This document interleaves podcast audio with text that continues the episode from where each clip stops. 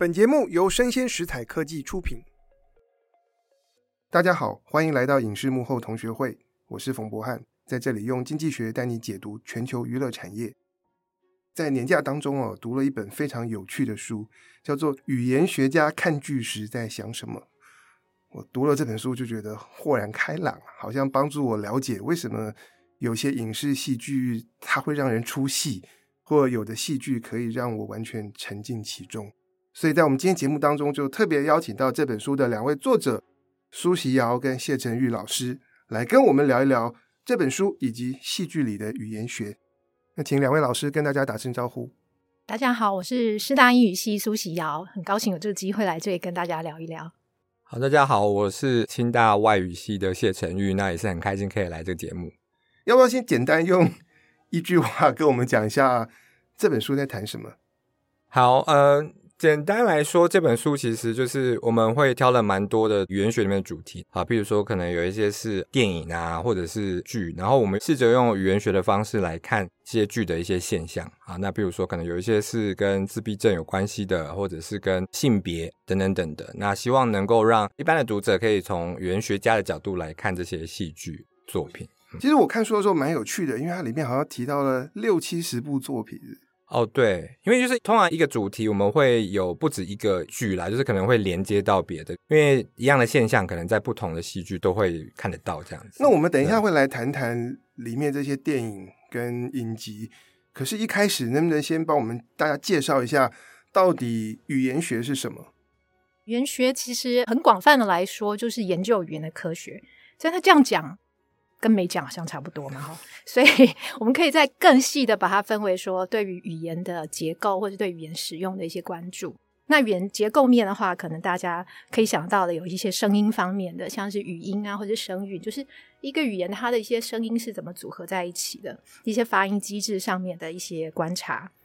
那也可以有一些语法构词方面的东西哦，就是一句话它是怎么组合在一起的。那当然也有语义学哈，就是语言的意义这样子的一些层面。那这些层面呢，比较是在结构上面，但是我们在语言的使用上面，其实有很多可以注意观察的地方。譬如说，我现在讲一句话，说你为什么没有打电话给我？那这一句话呢，我们把里面的字所有的字串，把它的意义都集合在一起的话，它单纯是一个问句而已。但是我们如果听到这句话，在某一些情境之下，我们都可以分辨说，哎，这个句话有一个指责的意思在里面，Okay. 就是哎，你该做这件事情，你怎么没做？所以问句呢，通常我们会预期它有一个回答。对。但是在这个问题之上，它其实还是有另外一个。其实是怪指责的成分在那边，可能指责的成分在那边，所以这个就是语用上面，它在情境上面怎么样真正的被使用的时候，它其实有一些超出原来结构上面可以很单纯观察到的东西。这就让我想到之前有一部很红的韩剧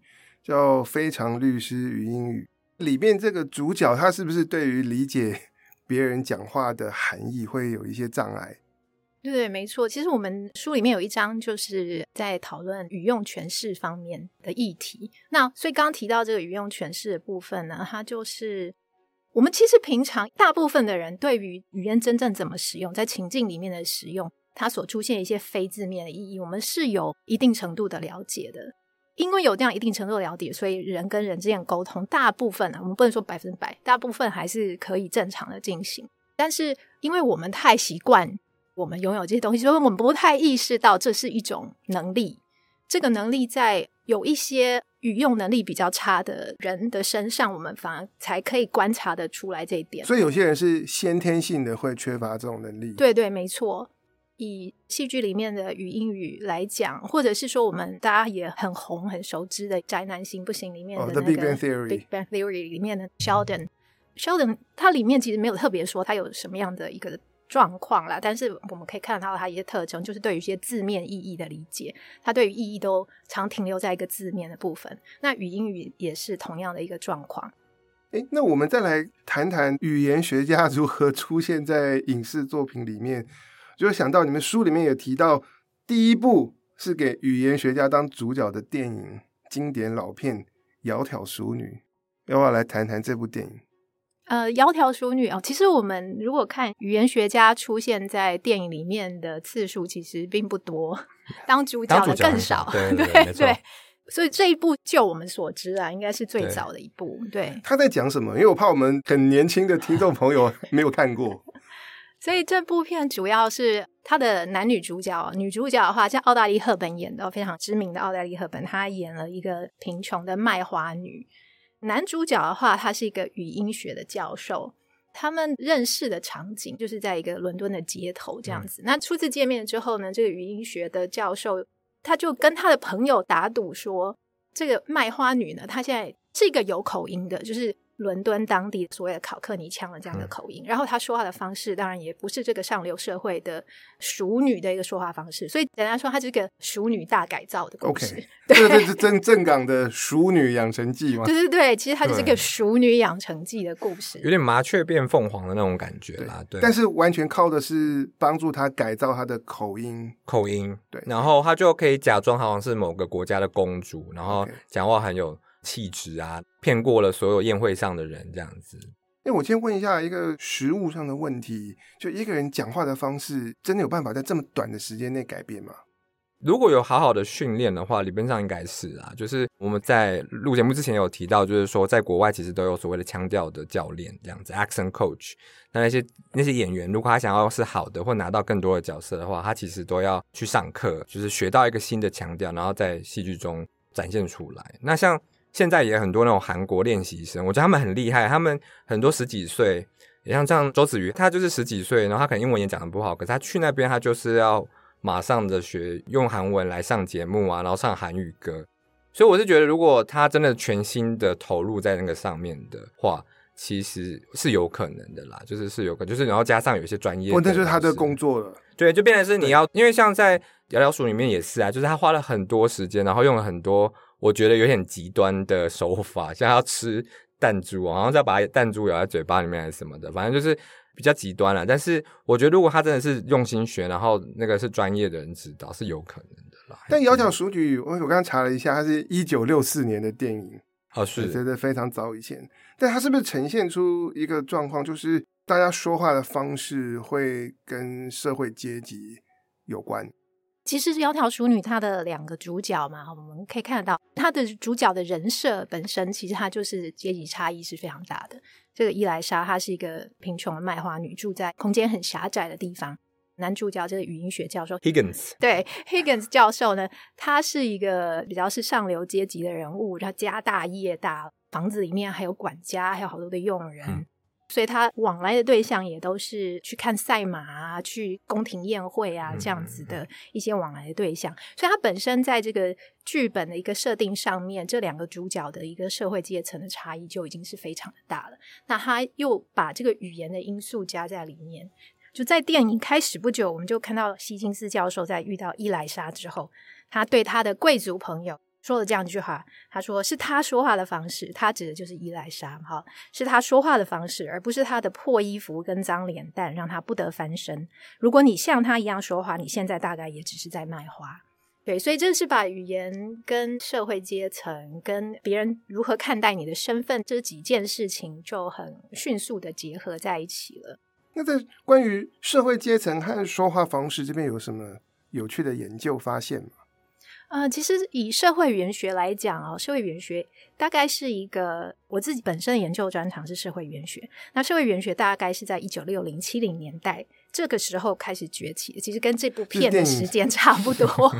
对，那呃，当时的一些语言学家他就借用了在社会学里面对于社会阶层的各式各样的讨论，那想要用来解释为什么生活在同一个。地区的人，同一个区域里面的人，他们在语言上面还是有各式各样的不一样。那呃，其中有一位 William LaBeouf 拉伯夫教授，他是宾州大学的教授，他前几年还来过台湾给过演讲的。他就做了对美国的纽约市的语言一系列的观察。那他的观察重点之一是 R，呃，R 的发音。对，那这个 R 的发音呢，我们举个例子哦，就是在美式发音里面。R 其实都是会卷舌发出来的，所以我要说那个停车这件事情可能会说 park the car，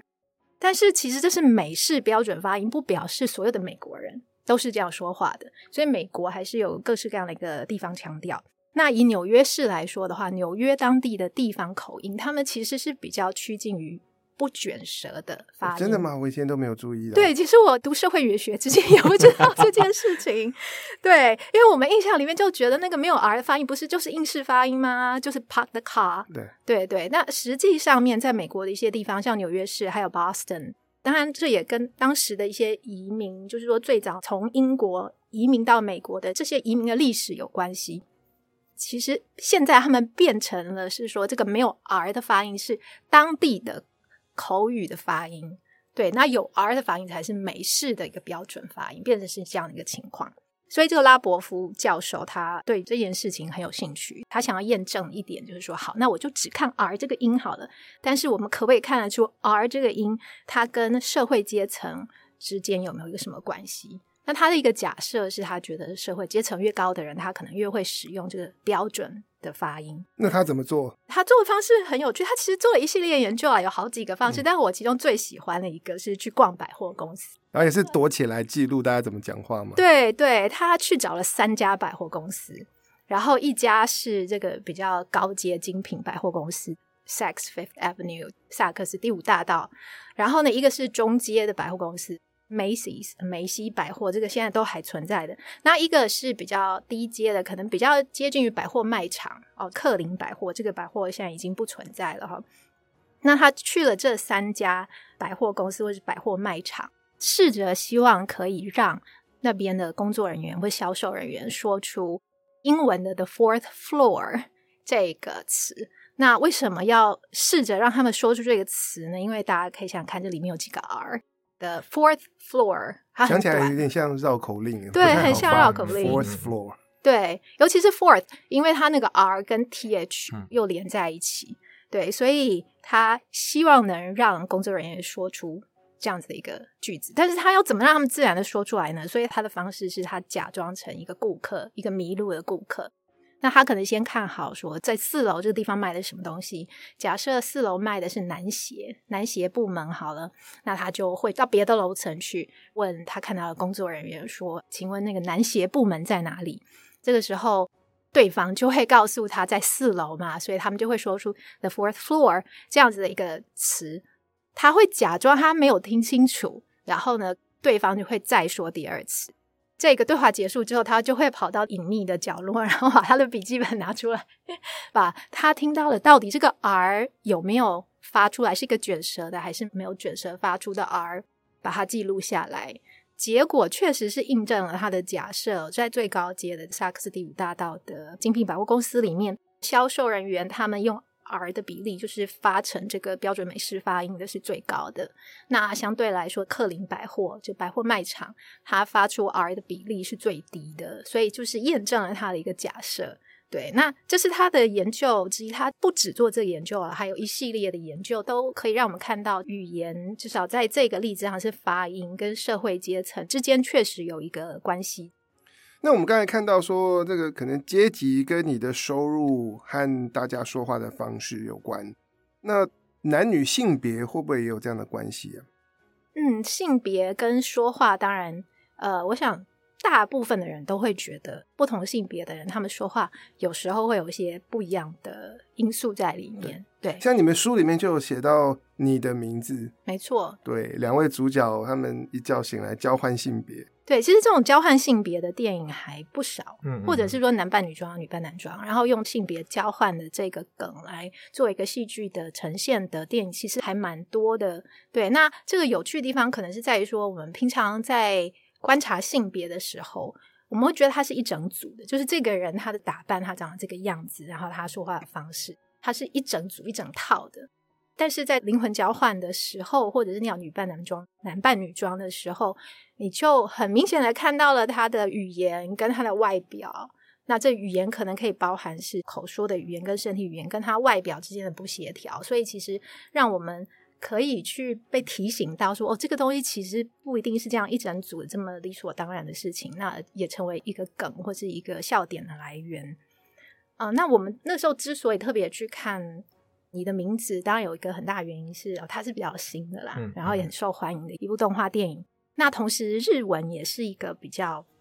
在性别差异，你要看性别差异的话，日文是一个比较可以观察到性别差异的地方。我本身其实没有学过日文哈，对对，但是就是很多东西是从研究上面看到了。譬如说，在你的名字里面就有这样一个场景，就他们灵魂交换了之后，男女主角他们是一个少年跟一个少女嘛，哈，但是高中生这样子的年纪，但一个人住在东京，一个人住在比较乡下的地方。那后来不知道为什么呢？有一天他们就灵魂互换了。对，所以这个少女三叶哈，灵魂互换了之后，她在少年的身体里面，她必须要去上学嘛，必须还是继续做他每天应该做的事情。到了学校之后，看到这个少年的好朋友，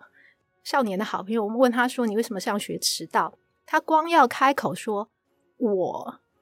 怎么样怎么样怎么样”的时候，那个“我”就产生很大的问题。我们中文里面就是“我”而已嘛，哈。所以那个问题不会在这么早的时候就 产生，嗯、对。但是在日文里面呢，因为它有很多不同的指称我的方式，所以在店里面它的呈现，它是从わたし，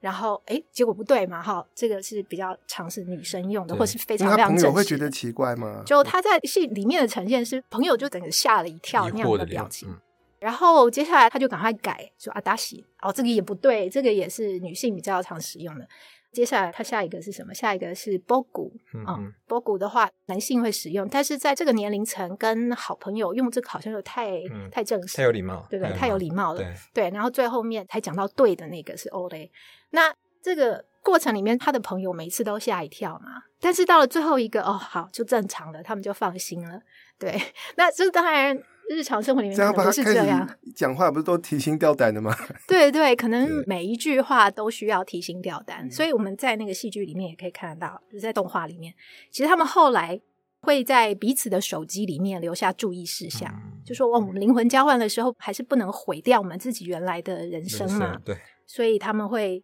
留下一些提醒对方的文字，在某个画面上，大家可以看到那个，他就写，我不知道日文是怎么念，但。汉字看起来、念起来会是“女言叶静止”，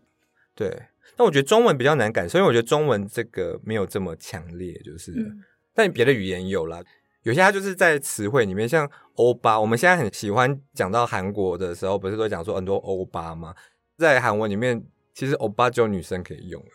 它是指的是对于女生来讲的哥哥。如果是男生的哥哥，你不能叫欧巴。所以如果当我是男生，然后我说他是韩国欧巴的时候。对韩国来讲是很奇怪的一件事情。其实这也让我想到，我蛮久以前读了一篇论文，是美国的一个学者叫做 Matthew Jacques，他做的事情就是用文字探勘的方式，然后让机器去读十八跟十九世纪的英美文学，然后就是只读文本。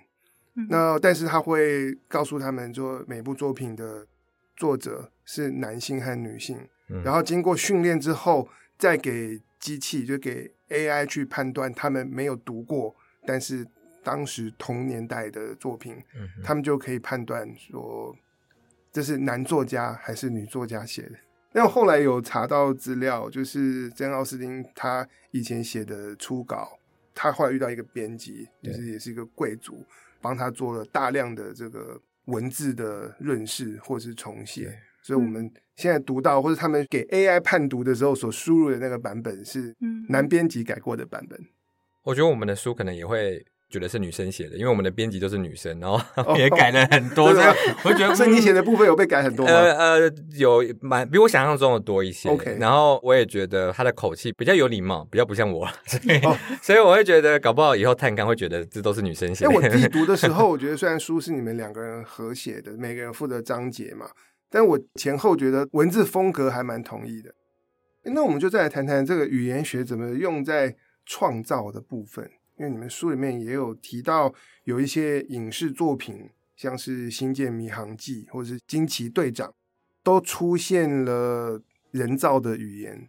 我觉得这个在台湾比较没有这么大的市场，但是在美国，其实这已经是几乎是一个产业了。就是有人专门出书在讲说要怎么样创造人造语，然后。他也是蛮多人在投入，有些很多语言学博士其实都有投入到这个产业里面。人造语通常会有两种做法啦，它其实跟写曲子有点像。有一种就是说你会参考已经现有的语言，比如说中文或者是芬兰语或什么的，然后你稍微去改编一下他们里面的内容，然后把它变成是专属于你作品的语言这样子。有一些像《魔戒》的精灵语，就有人说他参考了很多芬兰语的内容。现在像日本，他们其实现在动画界他们很用心，因为他们也是产业嘛，所以动画界现在有很多那种异世界系列啊，就是你可能被卡车撞到，你就会转身到另外一个世界，那个世界会有很多的种族，那些种族都要讲不同的语言，所以有些比较用心的作者或团队，他们就会为了那一个民族设计出一个真的可以讲出来的语言，这样子。最近有一个很有名的例子叫无职转生。他就是说，那个主角到了一个异世界之后，有一族叫做魔神族，就是魔神那那个魔神族，他们讲魔神语。那只有粉丝啊，就是网友，他们去考证，然后就发现说，那个魔神语其实是奠基在南非的一个叫祖鲁语的这种语言上面，然后他可能就调整了一些子音或母音之类的，就变成了他作品当中的一个异世界的语言这样子。OK，就是有所本的。对，这是一种有所本的。粉丝就可以去查去考究。有另外一种是现在美国很多比较大成本的作品，他们会去做的，就是他不参考一个特定的语言，然后他就是用一些比较抽象的语言特征，然后去组成新创出一个语言这样子。像我们可能现在比较红的，像是《阿凡达》，《阿凡达》里面有一个潘朵拉星球嘛，它有一个什么纳美纳美人，那他们的纳美语就是新创的。然后《冰与火之歌》也是，《冰与火之歌》里面有蛮多的。人造语言，那这些大部分不参考既有的语言要怎么创造啊？嗯、它背后应该还是会有一些规则存在吧？对，所以我觉得他们其实还蛮厉害，而且通常凭空创造都会有一些语言学的学历啦，所以鼓励大家去念语言学。如果有兴趣的话，像阿凡达那个，他的团队就有一个语言学博士，他们当初在决定要怎么样创造纳美人的语言的时候，他们就提了一些选项嘛，比如说哦、呃，像中文会有声调，有一些会用母音长度来辨别语义，后来他们选了一个。美洲原住民他们会有的一些语音特色，它叫外爆音啦。我不会发，但是就是大家有兴趣可以去阿凡达看，就是他们有一些特殊的发音，然后那些发音其实是美洲原住民语里面常有的发音。然后后来阿凡达导演就觉得，哎，这个是他要的，因为他觉得纳美人的生活是一个比较原始部落的生活，美洲原住民的文化比较接近他想象中的纳美人，所以后来他们就选了这样子。可是他不是真的用那种美洲原住民里面实际的语言。来当做他的语言，而是说他用他的一些特征。那我觉得像纳美语《阿凡达》里面的例子，就是个很好的例子，就是说你要对语言有个抽象的认知，有很多知识之后，你才有可能凭空去创造出一个语言，这样子就跟作曲一样啊，你可能要知道乐理啊这些东西的，才有办法去创造出一个全新的曲子，而不是说我去改编别人曲子。所以这样造成的效果，是不是其实对观众来讲，就有一个更强的体验感？仿佛是我们闯到了哪里的部落，然后遇到一个全新的部族，然后必须要跟他沟通那样的感受。对，像在欧美，我觉得他们甚至自己变成是一个次文化，就变成说，哎，我因为很喜欢这个作品，然后我开始想要学这个语言。譬如说，像《冰与火之歌》自己就很红嘛，所以他们就很多人开始学他们里面的人造语，然后就有人说，听过里面人造语的人，甚至比一些真实的语言，比如什么爱尔兰语啊的母语人士还要多这样子。像《魔戒》。它里面的精灵语也有很多粉丝就开始自己帮它加词汇，OK，变成是一个新的系统这样子。所以就这个语言的发展，大家还可以来追溯，对对，就是可以往哪个方向演化嘛？对，变成说粉丝他可以去追这件事情。嗯、像我刚才讲那个五指转身，就变成说他除了作品之外，他还可以再去追他外围的一些。次文化或产业什么的，我觉得是个蛮有趣的现象。OK，那透过这个语言的创造，他们的世界观就更完整、更丰富。对，更完，然后你可以更沉浸在里面这样子。那其实很多时候我们要面对的挑战，不是创造一个全新语言那么庞大，而是怎么帮角色取名字。我看你们书里面也有谈到这宝可梦神奇宝贝的名字要怎么取啊？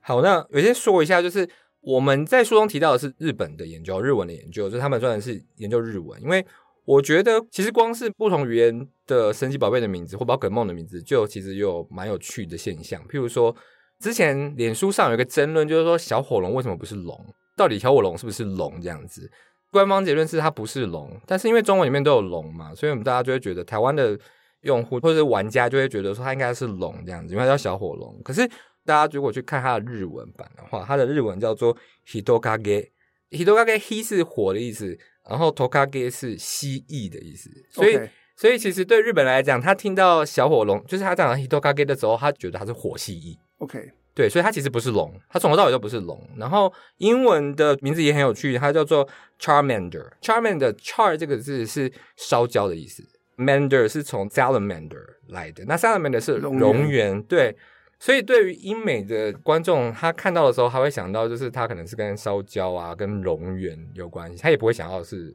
龙啦，就是不会想到是 dragon 那个方向去想这样子。那 Charmander 构词法也很特别，因为它有点像是我们熟悉那个 brunch。就把 breakfast 跟 lunch 组在一起。OK，这也是英文很爱用的一个造词法，所以他就把 char 跟 salamander 加在一起，变成 charmander，就是燃烧烧焦的爬虫。对，烧焦的龙源这样子。那所以光是语言之间的不同，就同一只神奇宝贝，不同语言取的名字就会有不同的方式。但有些时候，那个名字会不会它的声音会让我们联想到这个角色长什么样子？对，是就日文来说，因为那个我们在书中提到的是他去研究日文的名字。这个团队他们就去分析了所有的神奇宝贝，就到他们研究之前呢，可能一百多只神奇宝贝的名字，去算它的很多东西，譬如说它的音节数啊，他们叫音拍啦，就是类似音节的概念，还有它的子音母音那些东西的。然后他们发现就是说，诶，如果你的名字越长，通常就会是你的等级就越高，你的进化程度就会越高，你的体型可能就越大。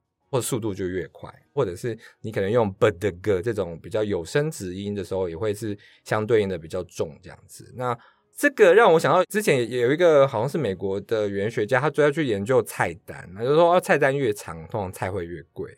大家仔细想也是这样嘛。比如说台湾什么卤肉饭就很短嘛，那如果是什么池上米佐什么高级卤肉汁之类的时候，它可能是同一个东西，但是它就会比较贵嘛。类似的概念就是说。他们就是觉得说，哎，其实声音哈，或者是它的长度，声音上面语言的特质是会去反映出它外表上的特质，在语言学界，它叫做语音象征现象。或者叫 Kiki 布巴，这是很可爱的一个名字，叫 Kiki 布巴。就是当我们听到 Kiki 的时候，我们会想到是那种很多形状啊，三角形、长方形这种尖尖刺刺的，可能个性或者是体型可能是比较小的。如果你听到 Kiki，然后是一百九，然后很大只，你会觉得嗯，好像有点落差。可是如果那个一百九壮汉他叫布巴，你好像觉得好像可以接受嘛？而且布巴好像要圆一点是，是？对，圆一点，声音会比较低沉。后来很多语言学，然后心理学家，他们都有去研究，就是发现的确，人类在听到这些语音的时候，他会有一些预期，就是说我听到可可可啊、一一一这种比较高音的东西的时候，我会期待他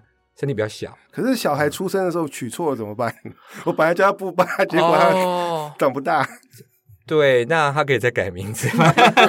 所以我觉得在应用上面，其实也有一些它的功能啊，就是说你可以用它来。创造一些形象或反差啦，反差也是一种可能性，这样子。对，所以，我们从很多的戏剧文学，然后来了解这件事，语言学里面的一些发现。但我想反过来问说，在从事创作的朋友，或者是影视的编剧、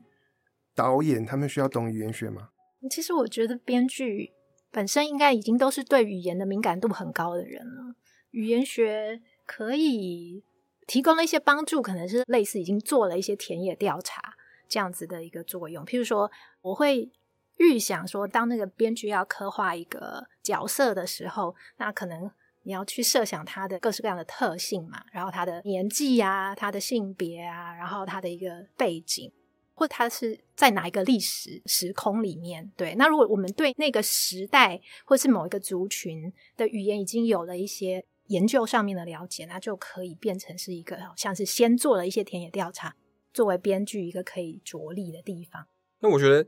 语言学其实也有，我觉得更 proactive，就是在更积极的做法，它可能可以变成是创意的来源。那譬如说，我们提到异星路径嘛，它其实异星路径就是环绕在一个语言相对论，这是一部电影吗？对，这是一个电影，异星路径是一个电影，它是改编自一个科幻小说。然后他的整个就是在讲说，哎，外星人入侵，语言学家出面来学他的语言，最后解救了世界。这样，他就围绕在一个语言学很有名的理论，叫做语言相对论，就是说你讲的语言会影响到你的认知，然后还有其他的一些人生。像这种东西，我觉得就很好，就是说你把语言学的一些概念或研究，你把它变成是一个创意的来源，或者推动情节前进的一个类似梗啊，或者是动机。那从语言学的角度啊，你们在看戏剧的时候，有没有看到哪些作品觉得它是失败的处理里面的对白或者是角色？呃，我先说，我觉得我不会说他是失败啊，就是因为因为有时候失败成功，它有很多的因素在里面，然后而且失败，对对，而且我们也不是戏剧专家，这样讲好像对他们比较，只是作为一个观众，有的时候会觉得，哎，好像有点出戏啊，或觉得好像不是这么的自然，很大一部分可能是跟他使用的语言或语言特征有些关系。比方说呢？比方说有几种可能性，就是说，第一个是这场讲的是台湾有些偶像剧。他的台词会太文言了，他感觉就是写在小说里面是 OK 的，嗯、但是当他讲出来的时候，你就会觉得，哎、欸，好像不会这样讲。人不是这样讲话，对，人不是这样讲话的。或者但其实戏剧我觉得很吊诡，对、嗯，就是你也不能够完全写实，因为一般人的讲话是很无聊，很无聊，就变纪录片了，他就变成纪录片。对对对，嗯、所以要让人觉得像，可是又不能完全是。对对，然后还有一些是，呃，刚才苏老师有提到，就是说，哎、欸。时代上的差距。嗯，那我听到有些人会在评这个聂隐娘，它会出现这个时代的问题吗？是，就是说，如果它是时代的时候，我们对于某些时代会有一些想象嘛，我们可能觉得古代人应该这样讲话，譬如像舒淇，那他们是就是在台湾长大嘛，所以他们讲话就是比较像台湾人现在讲的话语。那变成说，当他讲出来的时候，观众可能会觉得，哎，好像不是这么像。他们想象中的古代人讲话的方式，是说大家看电影的时候就会期待里面的角色该用什么方式说话，所以当他的口音不一样的时候，我们就觉得可能就会觉得有点出戏吧。就是我举一个是欧美的例子，譬如说像那个 Spider-Man，就是小蜘蛛，最新那个 Tom Holland，他其实是英国人，所以如果他真的认真的用他英国原本的腔调的时候，你就觉得很奇怪啊，因为 Spider-Man 他的设定就是在美国纽约。的一个超级英雄嘛，那如果他突然间讲出了一个英国腔的话，我相信美国的或者是欧美的观众一定是马上觉得熟悉，因为他不应该在那里，就是那个腔调不应该在那里出现。那像我们刚才讲到那个聂隐娘，她除了口音以外，她对白。的写法也会对，也会有问题吗？是，就是聂隐娘好像她以台词很少著名，然后大部分都是比较文言嘛，就是我们想象中从小学的那些古文。但是他突然有一句话，就是出来说什么什么什么的意思，我非常口语，对，非常口语。我当初在看的时候，就是有一种倒抽了一口气，因为我之前以前硕士的时候有做了一个小研究，在讲说，哎呀，的意思在，OK，所以你就是研究的意思，对对对对对对。那我自己在看的时候，就是说，哎，这个东西其实是很现代。然后很口语的，我们大家都知道白话文运动其实是到民国之后才有的嘛。像得意时用了那么多，其实也是蛮近代的用法。放到唐朝，你就觉得，然后尤其是其他的台词都是如此的文言，然后突然就有一句得意时跑出来的时候，